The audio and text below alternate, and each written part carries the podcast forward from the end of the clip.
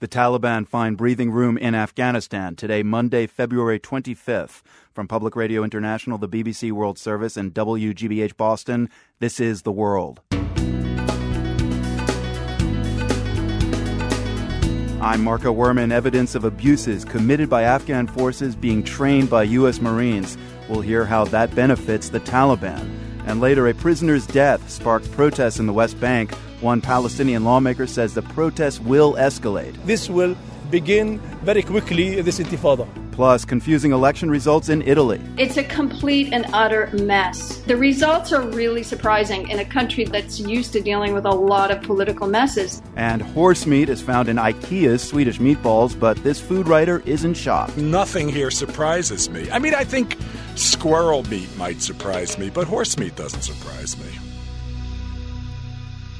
PRI's The World is supported by the Medtronic Foundation, inviting you to assist Minnesota Timberwolves Ricky Rubio in an online simulation to learn how to save a life from sudden cardiac arrest, a leading cause of death among young athletes.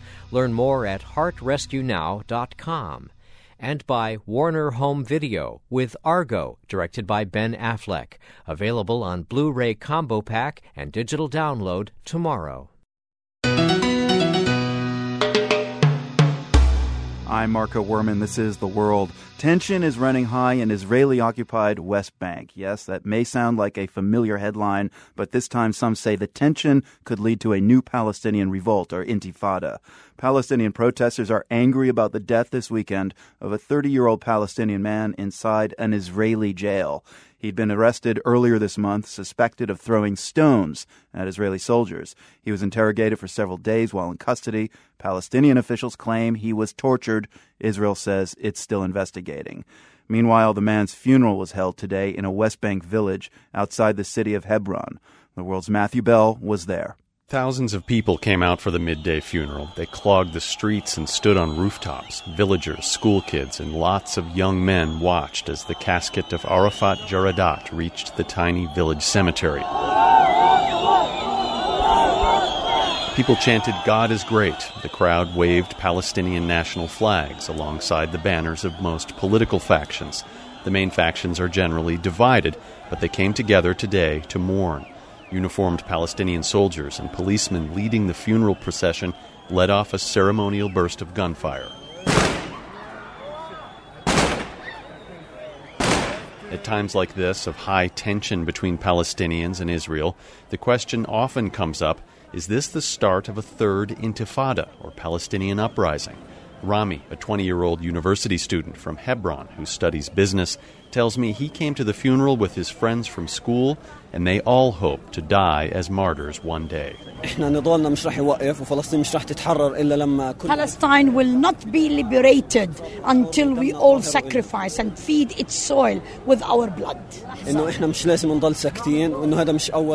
We should not stay quiet. This is not the first prisoner who dies in Israeli jails. We have to continue this escalation of our Standing nearby, Palestinian lawmaker Anwar al Zaboon makes a prediction.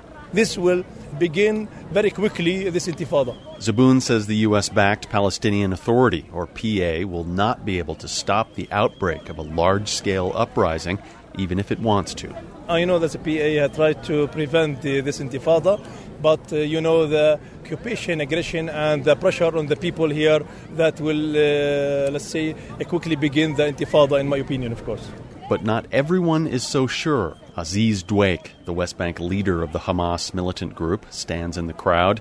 He won't say if this is the start of another intifada. Nobody is, you know, directing the people towards a goal, but it's the people themselves. The Palestinians, when they astonished the whole world by their first intifada, it was a popular movement which the people invented in order to protest occupation. And uh, God only knows how the people will react this time. For several days running, there have been clashes between Palestinians and Israeli soldiers in the West Bank, and there were more today. Palestinian President Mahmoud Abbas accused Israel of playing with the lives of Palestinian prisoners, and he said Israeli soldiers were using live fire against demonstrators. Palestinians reported 10 people injured outside Ramallah. The Israeli military confirmed several wounded, but said rubber coated bullets were used, not live ammunition. An Israeli Defense Ministry official today said the Palestinian Authority is trying to walk a fine line.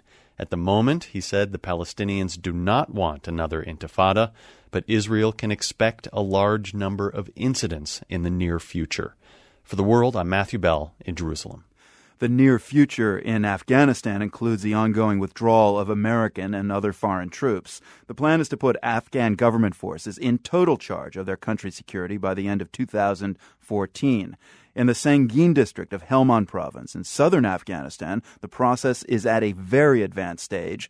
The BBC's Ben Anderson spent five weeks following a group of U.S. Marines who are advising Afghan police in Sangin before the handover of power there is completed next month. He found evidence of shocking abuses by the Afghan forces, including drug use, murder, and child sex abuse. Here's Ben's report, which, by the way, paints a very unsettling picture. What's he shooting at? What are you shooting at? A seething US Marine Sergeant Major looms over a tiny Afghan policeman inside a watchtower made of sandbags. The police are firing wildly into an orchard because a couple of shots have just come in the direction of their tower. Civilians are nearby. It doesn't make any difference, the policeman's saying. The civilians are also Taliban. When we arrived, I actually saw him smoking a large joint. And now he's laughing and making childlike shooting noises, pointing his finger up at the Marine like a pistol. Some of his men are so high they can't stay standing. In Sangin, it's the least of the problems for Major Stuber, a bear of a man with a square jaw. He heads the team of just 18 US Marines whose job it is to advise the Afghan police throughout the whole district. There are 34 police bases, or PBs, in total. He starts by telling me about the corruption. It's vast. Everything from uh, skimming ammunition off of their supplies to skimming fuel off of their shipments. There's uh, false imprisonment.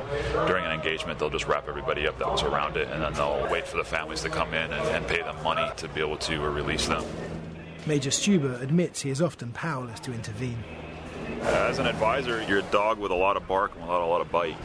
We don't turn a blind eye to anything. We report everything, but there's certain things that, in order for them to actually go out and still hold security and hold PBs, you, you kind of got let go. If we were to go in and shut down all of their corruption schemes, you would render them completely ineffective. But there is one problem that Major Stuber can't ignore. On every police base you go to in Sangin, you see a young boy who looks like a servant. They are known here as chai boys, and Major Stuber says they are often used for sex. Three boys have recently been shot dead for trying to escape the commanders who were abusing them. A fourth boy has just been shot and wounded. Major Stuber marches up to the police headquarters to confront the deputy police chief.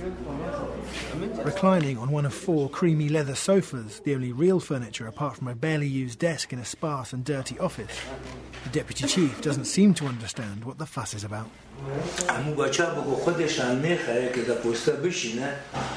The kids themselves want to stay at the patrol bases, he says, as if it's obvious, adding that they like giving their bodies. Major Stuber persists. Let's do this. Let's get together and go out there and get these kids out of these PBs and get them back to their families. The deputy chief eventually agrees to take action. We need to do this, he says. We need to take them back. But within hours, he cancels the operation, and it still hasn't taken place. Major Stuber almost breaks down when he tells me about the things he has to deal with every day, flinching over the sound of his own words. The natural part of an advisor is you want to have the most effect on things. Try doing that day in and day out, working with child molesters, working with people who are robbing people, murdering them. It wears on you after a while. The Afghan government says it is fighting corruption and that the police and armed forces are ready and willing to take full responsibility for the security of their country.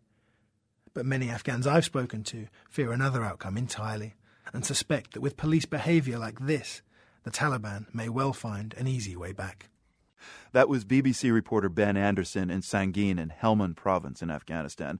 Ben joins us now on the line from London. Uh, this story is a sad one, Ben. The corruption, the chaos, the abuse. Did you get a sense that this is a widespread problem? Absolutely, yeah. I mean, I've been travelling to Helmand province for the last six years, and, and I've seen this many, many times. Um, this was just particularly bleak because Sangin is now controlled by the Afghan police and Afghan army. The the 500 U.S. Marines that remain there have pulled back to the main forward operating base, so the Afghans are pretty much on their own. Um, and so, you know, things like child abuse and corruption were just, just that much more widespread and that much more easy to see than, than normal. And how does this fit into the bigger picture across the entire country? Um, it's it's certainly not as bad in other parts of the country, um, but you know what worries me most about the south is that this feels like exactly the conditions in the early to mid 90s that meant that many southern Pashtuns welcomed the Taliban you know, they saw the Taliban as the good, just Muslims who would remove these corrupt warlords and, and these these um, you know corrupt government officials, and, and, it feels very much like that now. Um, you know, the, the, the local people want security and justice, and, and I'm afraid that with the awful behaviour of the police in particular, that the Taliban look like they're the most likely to deliver security and justice. I mean, one of the most shocking parts uh, of the story you reported are these young boys used for sex at the police bases. Can you help us understand why this is seen as acceptable? I, I, wish I knew. I mean, it's it's a country, you know, which on the face of it appears to adhere very strictly to, to Islam, and some people condemn the practice, and yet it's it's so widespread. I mean, almost almost every police commander in that region sees it as his right to abduct a young boy between the age of 11, 14, 15 and have him as a servant and, and sex slave. And it's done, it's done pretty openly. I mean, everyone knows who's doing it. Everyone knows who the chai boy is how that squared with their religious beliefs, I, I honestly don't know. I wish I did know. I'd, I heard a few explanations. I mean, someone said that, you know, because women are, are, so hidden away in Afghanistan, then a young boy is a companion who you can actually spend, uh, you know, you can actually take everywhere with you and he can be a companion uh, all the time in a way that, that women can't. But that, that doesn't explain the, the, the sexual abuse. I mean, one, I confronted one police commander about the abuse and, mm. and he basically said, if the commanders don't have sex with the boys, who will they have sex with? You know, they, they must have sex with someone. So it might as well be these young boys seem to be the excuse.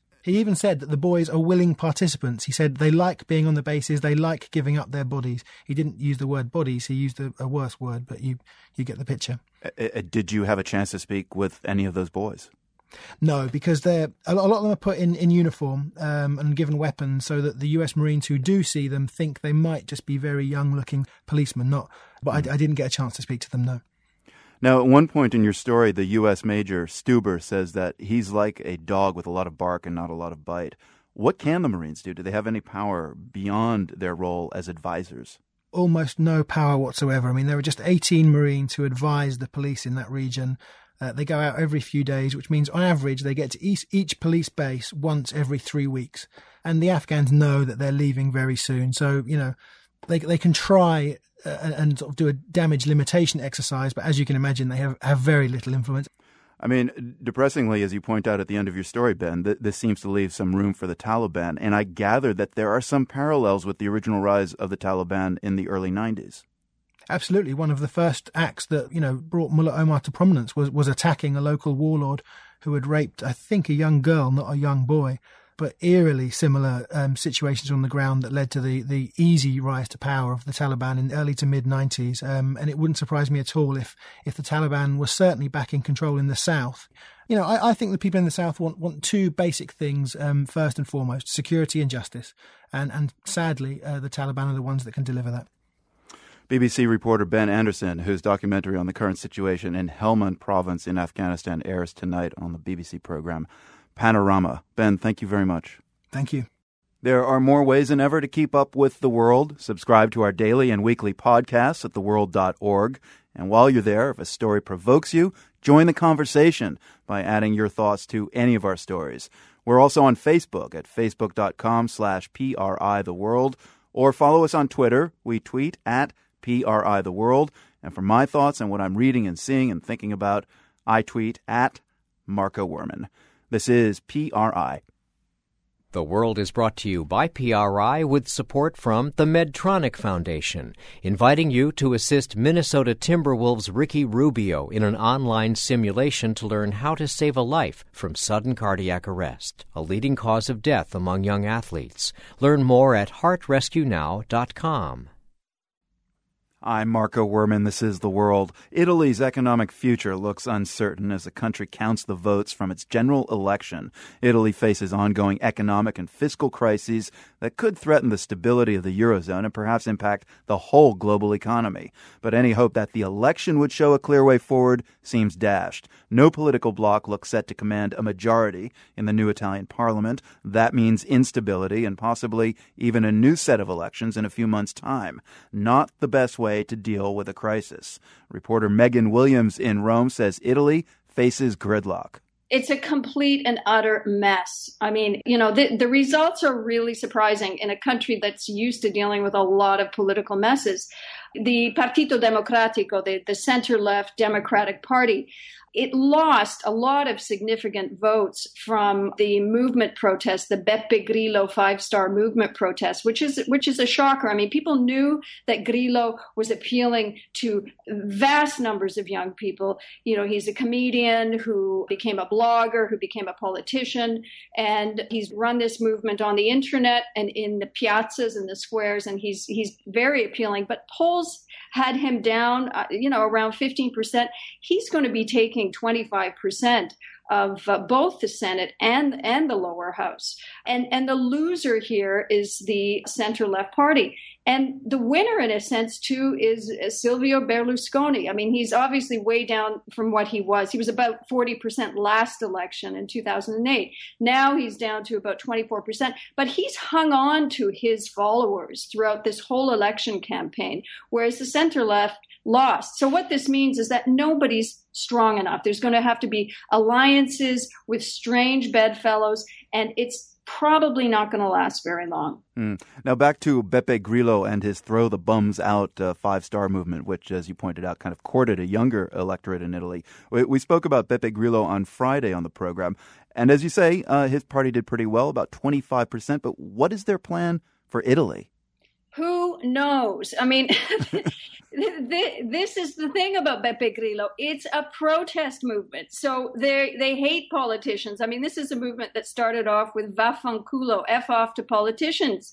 And, you know, there's lots of good reasons to want to give the finger to politicians in Italy. But, you know, the fact of the matter is they're entering politics. They're going to be the representatives in the lower house and the Senate.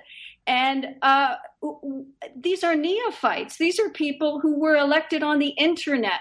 The other thing about the Grillo movement is that it's it's run by Beppe Grillo, who's essentially an authoritarian. I mean, he's he's the one who decides everything. He's the one who goes to the piazzas and talks. He muzzles everybody else. But he himself couldn't run because he has a conviction of manslaughter, so he's not allowed to to run for parliament. Really? So he's not even in there himself and he's going to have to govern all of these young people.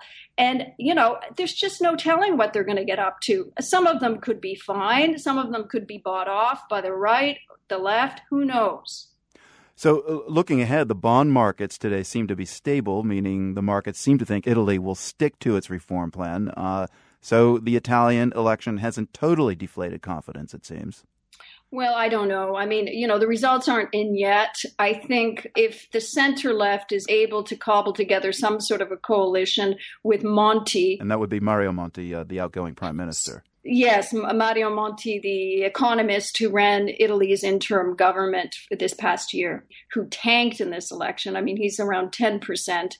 Uh, nonetheless, if they're able to put together enough seats and, and form an alliance, then you know they can move ahead with a, with some sort of program.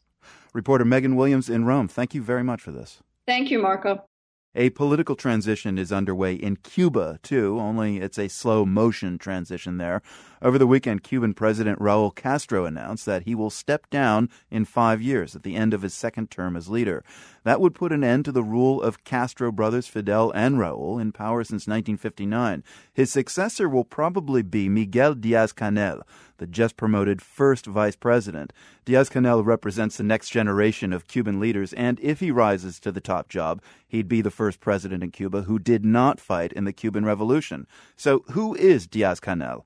Peter Kornbluh co authored the book Cuba Missile Crisis 1962 and is a Cuba analyst at the non government National Security Archive. So, a few of us have heard of uh, Diaz Canel. Uh, how did he rise so quickly, Peter, to the top? Well, he's been Minister of Education since 2009, and clearly Raul Castro sees something in him as the next generation of leadership that he's tried to promote. He's accompanied Raul Castro on international trips, most recently to Chile for a summit there. So he's being introduced in some ways to the Cuban people and to the world as the entrusted successor to the Castro era. Uh, that's not going to be tomorrow. It's not going to be next month. It's not going to be next year. But it might actually end up being sooner than five years from now. What? Why sooner rather than later?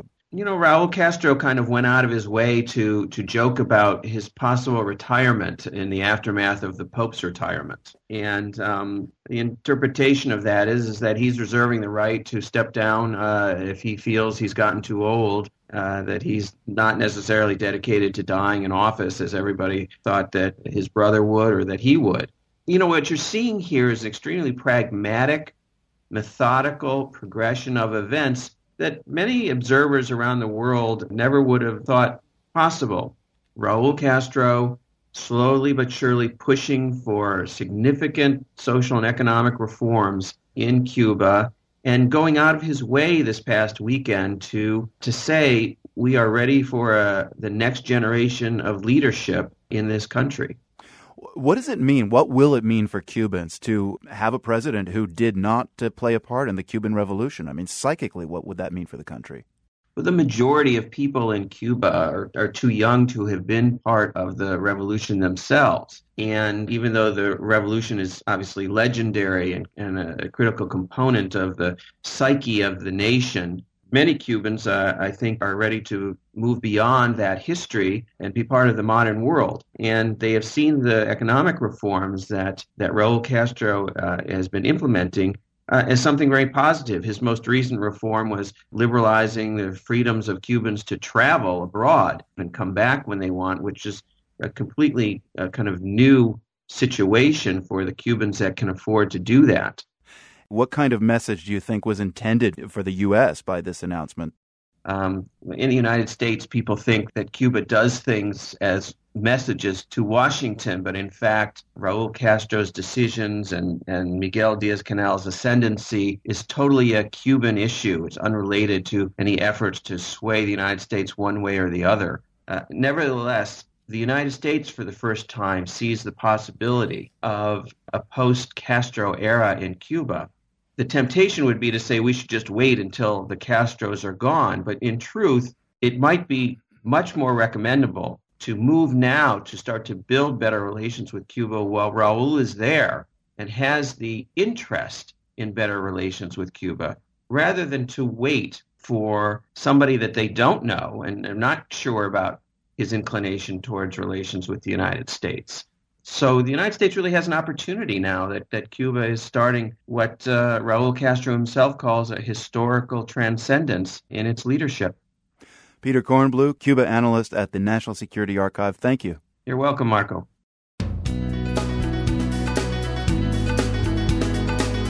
I'm Marco Werman. Coming up on the program, what scientists can learn about language acquisition by studying the larynx of someone making these sounds. Taking an MRI of a beatboxer's voice box. That's ahead on the world. PRI's The World is supported by the Medtronic Foundation, inviting you to assist Minnesota Timberwolves Ricky Rubio in an online simulation to learn how to save a life from sudden cardiac arrest, a leading cause of death among young athletes. Learn more at heartrescuenow.com. I'm Marco Werman, and this is The World, a co production of the BBC World Service, PRI, and WGBH Boston. If you know IKEA, you know it's not just about the sleek Scandinavian furniture, it's also about the meatballs. No matter where in the world you visit an IKEA location, you can count on finding the Swedish meatballs at that store's cafe. There's even a Facebook fan page for them. Well, today IKEA announced some bad meatball news. The company said traces of horse meat were found in the meatballs sold at stores in the Czech Republic and a dozen other European countries. And so, once again, Europe's horse meat scandal widens.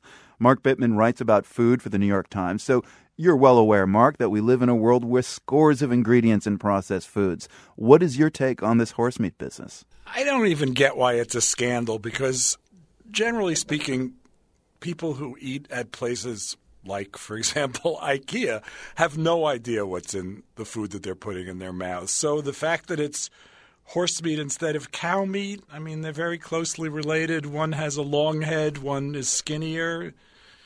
Uh, you know, it just doesn't seem like that big a deal to me. Sounds kind of cynical. I mean, uh, what about good old truth in advertising? You're buying a meatball that's supposed to be beef, and you get a horse. I'm just saying nothing here surprises me. I mean, I think squirrel meat might surprise me, but horse meat doesn't surprise me. First of all, why do you think this is happening? Is it just because horse meat is cheaper and companies are trying to pinch pennies? Anyone who buys ground meat on a kind of mass level, industrially produced, is rolling the dice. And um, it's easy to make jokes about this stuff, but you know, people die from eating pre-ground meat, and um, I think there are food safety issues that are much, much more important than whether there's a little horse meat mixed in with the cow meat. So, if you're saying horse meat won't harm you, what for you then is the big issue with this news? Food safety issues are big issues. Is the food supply safe? But the other thing is, how is the food produced? And you know, for all we know, uh, a strict locavore who is into sustainable food might find this horse meat much less objectionable than the cow meat that's being used in this program. Maybe the horses were reared on pasture, they were out grazing, maybe they were wild. How lovely. It's not so much the species that we're eating, it's the way, for the most part, that they're being raised and that they're being handled and marketed. So, I mean, I get that some people are freaked out about eating horse, but that really isn't the primary question. If the primary question is truth in advertising, yeah, that's a big deal. If the primary question is what's in the food supply, that's a big deal. But horse per se is not a big deal. How do you kind of then say, all right, companies, you've got to put in the food what you're selling? If you call it a beef meatball, it's got to be a beef meatball. At that point, you need many inspectors and you need serious inspection and food safety services. We have some of the infrastructure for that, but one budget cut after another, including possibly a massive one upcoming, I guess it's Friday or whatever the first is, makes it so that even a well intentioned meat inspection service would not be able to do its job because there just aren't enough people. What is horse meat like? Have you tasted it? you know, they used to sell a lot of horse meat in Rome. You'd eat horse, basically tartar, that is raw. It was very red and rich and good. I mean, and, and pretty much indistinguishable from good beef. Blindfolded, especially, most people couldn't tell the difference. And what about IKEA meatballs? You think blindfolded you could tell the difference between a straight up beef IKEA meatball and uh, uh, one tainted with horse meat? well, first of all, I think there's pork also in IKEA okay. meatballs. So, so you've already got a mixed meat situation. It's very, very hard to distinguish. Do you like them?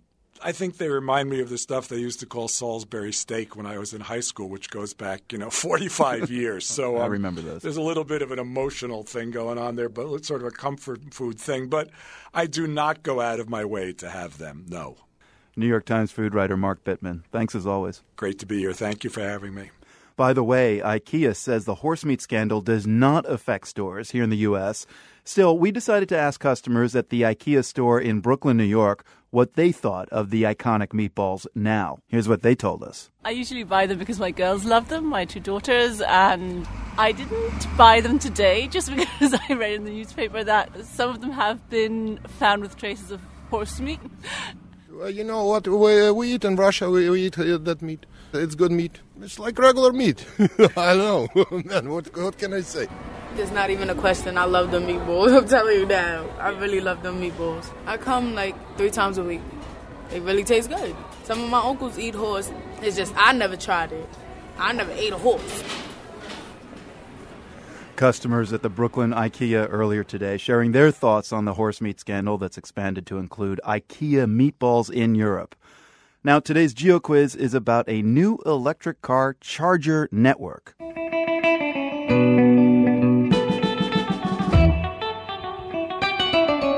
Plugging in and recharging your EV car battery just got a little easier in the Baltic country we're looking for today. It's installed a new network of fast chargers all around the country. They're scattered all the way from Narva on the Russian border to Tallinn, the capital on the Gulf of Finland.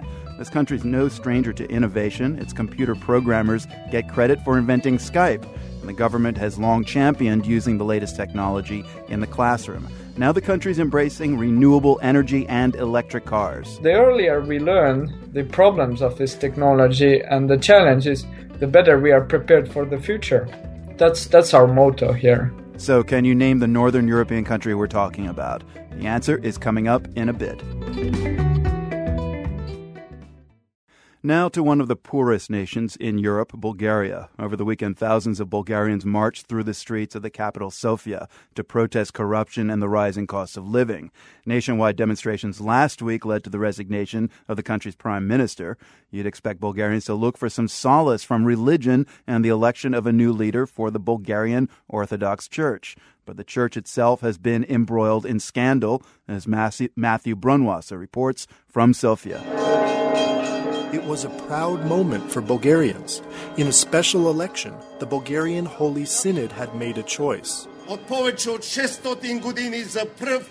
A clearly emotional spokesman made the announcement immediately after the vote. He said it's the first time in more than 600 years that Bulgaria had freely chosen its own spiritual leader and holy autonomous patriarch. So the grand spiritual pageantry in Bulgaria's St. Alexander Nevsky Cathedral, the gold robes and the choir, stoked national pride. But the Bulgarian church hasn't been much of a moral role model for several generations.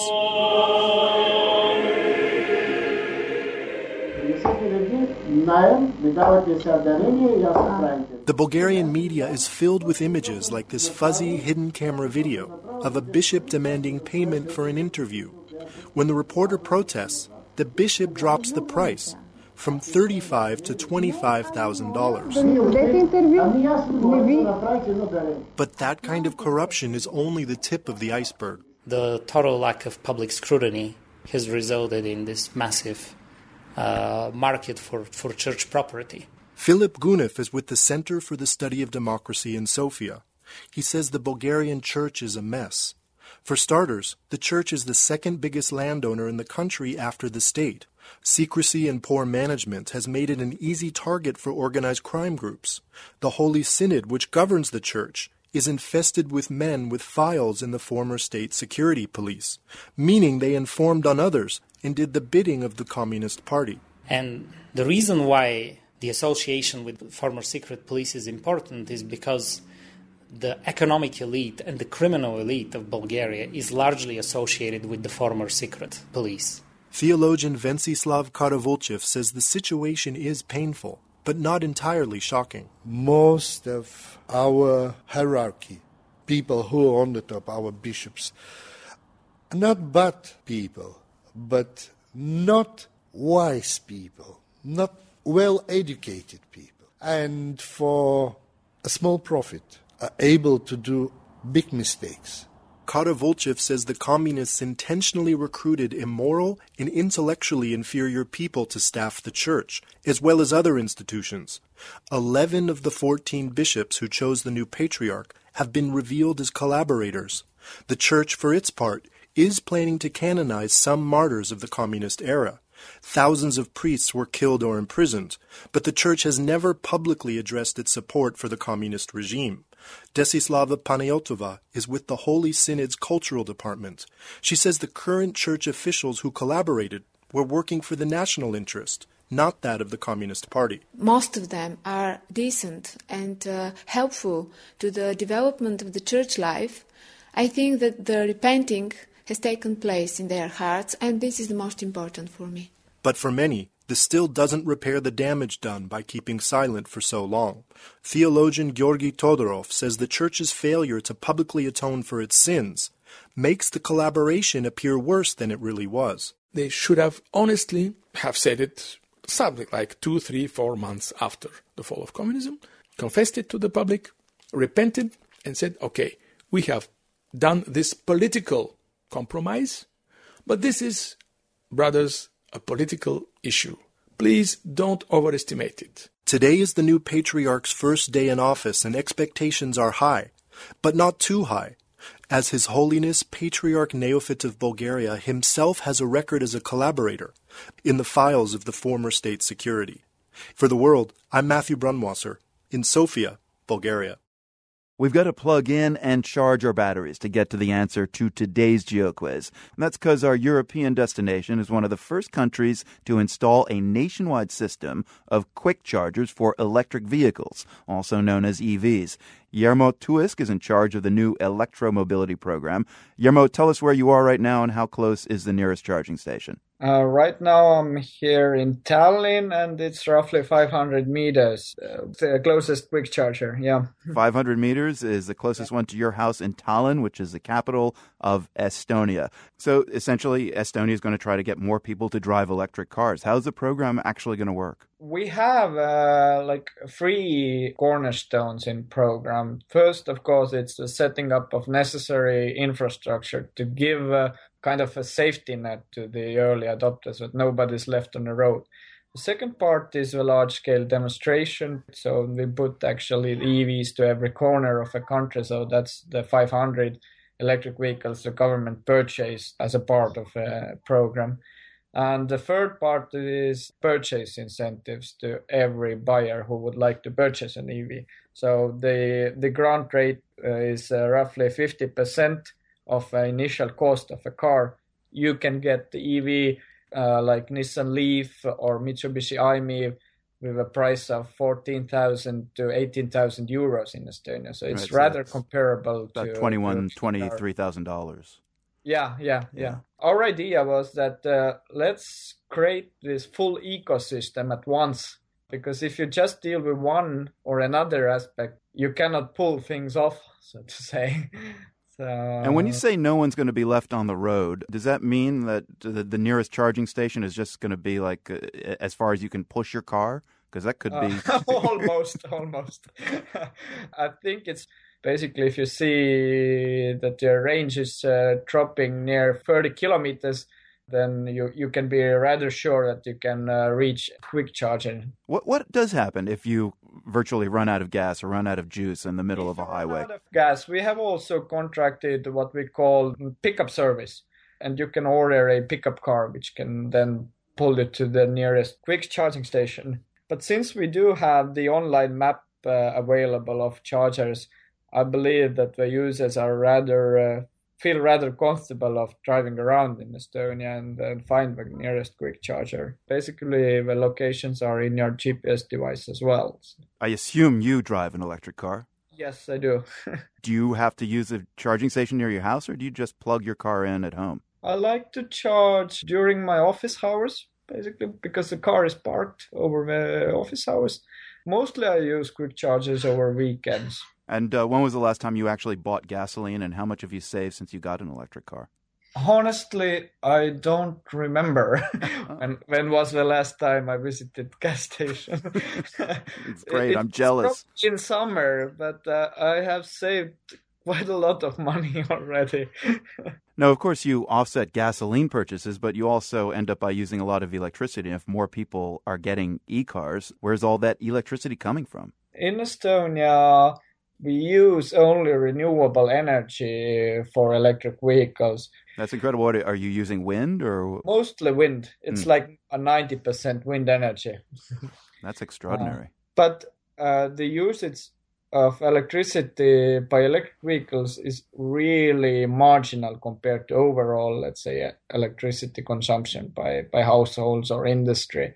So you basically don't even notice, even if the numbers are going to be larger. Like right now, we have roughly 600 EVs, but even if we have, let's say, 10,000, 20,000 EVs, you don't even notice they're, they're charging in, in the network. So Very I made uh, one funny calculation that it takes roughly uh, five minutes of our wind parks to work per day to charge all the EVs in Estonia. So How many just, minutes? Just five minutes. Just five minutes for wind, all the wind parks to work. So it will take probably two or three years. You'll see more more things like we do here happening all around the Europe. Jarmo Tuisk is in charge of the new electromobility program in Estonia. Estonia is the answer to our geo quiz. Jarmo, thank you very much. Yeah, no problem. You're welcome.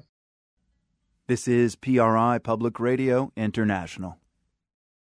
I'm Marco Werman, and this is The World. Good cold evening, gentlemen. I'm Dr. King Schultz. Amongst your inventory, I've been led to believe is a specimen I'm keen to acquire. That's Austrian actor Christoph Waltz in the film Django Unchained. Last night he picked up his second Academy Award for Best Supporting Actor. The first one was for Inglourious Basterds in 2009, another Quentin Tarantino film. Natalie Jamieson is entertainment reporter for the BBC Radio 1 program Newsbeat. She says the Waltz Tarantino team was a match made in heaven. Christoph Waltz just ended up doing an ordinary audition for Quentin Tarantino for Inglourious Basterds. And Tarantino got to that point where he didn't think he was going to be able to find an actor who would be able to portray this character of Colonel Hans Landa. And it was an actor that he needed to be fluent in English, French, and German, and obviously have this incredibly menacing presence, but with a certain charm as well. Mm. And Tarantino has been quoted as saying, literally, Christoph Waltz walked into the room and that was it. The relationship just went from there. And I think from the moment you see him on screen in Inglourious Basterds, there's no doubt that Christoph Waltz steals that movie. And he's a classically trained actor uh, out of the Lee Strasberg School. Uh, did you feel the sense that uh, those chops come out? I think so. I mean, interestingly, I've interviewed Christoph Waltz a few times, and he thinks that Quentin Tarantino and himself just feed off each other and they instinctively know what each other wants to get, and they just spark. It just works. Well, there's a perfect clip where he talks about that uh, from your interview with him, in which he talks about having the right tools for Tarantino's roles. Here's uh, Christoph Waltz. With Quentin, I always have the feeling that um, he wants what I have at my disposal that I can apply my uh, abilities. He wants what I have. And you know what? I want what he has. And he's happy to give what he has. Sounds a little menacing right there as he describes it. So now he's got this uh, second Best Supporting Actor for Django Unchained, his role as Dr. King Schultz. What was your reaction to him getting it a second time with a Tarantino film? I mean, I have to say, I, I really hope that he was going to get this, and I think he was he was definitely a favourite in that category. He's so close with Tarantino now that when Tarantino was writing the script for Django Unchained, he would get Christoph Waltz and some of other of his very close actor friends, such as Samuel L. Jackson. They come in at very early stages while he's still writing the script, and they start to almost develop the character together. I think it was really great that he won that, and also that Tarantino won the original screenplay Oscar as well, because mm. I think it's just those words and the life that Christoph Waltz brings to them Natalie Jamieson, entertainment reporter for the BBC Radio 1 program Newsbeat. Thanks for speaking with us. Thank you. That was great. Finally, today, an experiment in how we humans create sound. We all grow up with a native language, a mother tongue, and linguists believe that our mother tongue places limits on the sounds we're actually able to make. We can utter familiar sounds with little effort, but when confronted with the sounds of another language, it's more difficult. We have to train ourselves in those sounds, and even then we're likely to utter them with an accent. But what about people who seem able to make many more sounds beyond those of their own mother tongue? A team of researchers at the University of Southern California wanted to find out more, so they used an MRI machine to look inside the larynx of a beatboxer, you know, a solo musician who's using just his mouth to make percussion sounds. The BBC's Tom Bateman begins his report with a bit more background on beatboxing. It all began in the 1980s playing records and pretending to be a drum machine. Then it became an art form in its own right. Beatboxing is one of the most complex types of sounds that humans can create, and so we're interested in knowing about how people do these very complex percussive sounds and do it along with, uh, you know, uh, melodic artistic expressions. Sri Narayanan is a professor of engineering at the University of Southern California. He's been spending his time putting a beatboxer inside a one million pound MRI machine. We had the person uh, lying down in the scanner and we recorded it real time.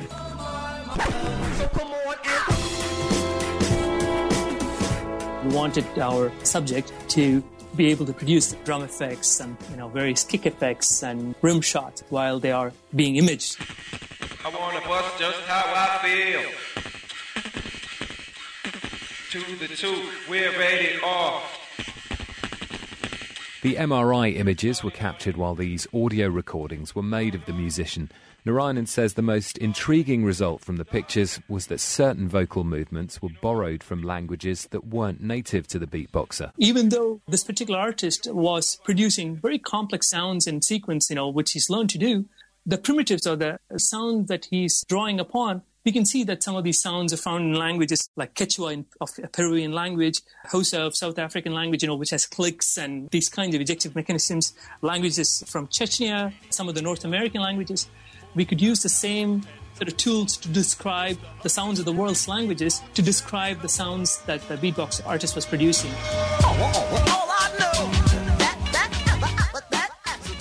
My name is Grace Savage. I'm actually the female UK beatbox champion. It's about pressure and release. So with the kick drum, all the pressure behind the, the mouth, the air, is being pushed out, and the noise is when it's released. Would be a hi hat, would be a snare, but there's lots of different snares. There's a or a or even a and they're called inward snares, the, the last couple I did, and that's how you take a breath when you're beatboxing, because obviously you're expelling lots of air. You need to gain it back. So Oh yeah, yeah, yeah, yeah, yeah, bring it on.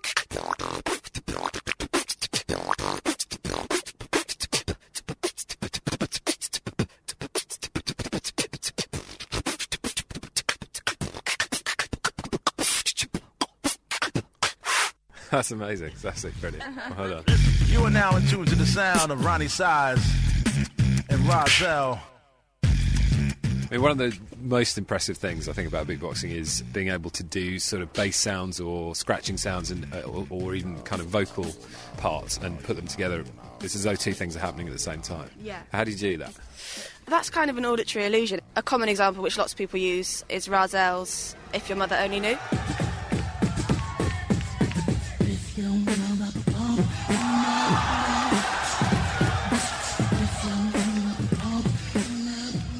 Slowed down. It sounds like I'm doing it at the same time. It's Biff, your mother, only knew. Narayanan says that beatboxing, like singing, shows how far human vocal ability can be stretched. But it's humbling, he says, that while the art form can be learned, we remain a long way from fully understanding the mechanics that allow it. It's very astonishing how we coordinate the tip of the tongue with the back of the tongue with you know the movement of the velum and the expansion of the pharynx all over time in a very complex way. It's almost like playing in a complicated instrument, which, which is what it is.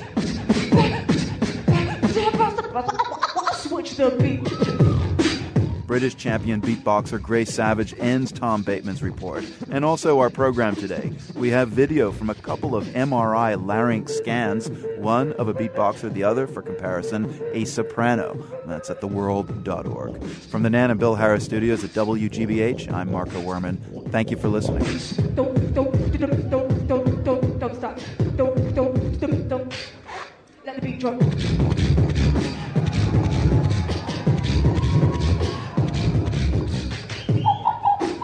The World is a co production of the BBC World Service, PRI, and WGBH, supported in part by Nan and Bill Harris, committed to supporting objective, unbiased reporting on national and international issues. By the Skoll Foundation, supporting social entrepreneurs and their innovations to solve the world's most pressing problems at skoll.org the Luce Foundation's Henry R. Luce Initiative on Religion and International Affairs, by the Annenberg Foundation, and by the PRI Trust for Innovation, which enables informed risk taking in the creation of new content for public radio. Donors to the Trust include Marguerite Steed Hoffman, the Tagney Jones Family Fund, and the Rose Family Fund. PRI, Public Radio International.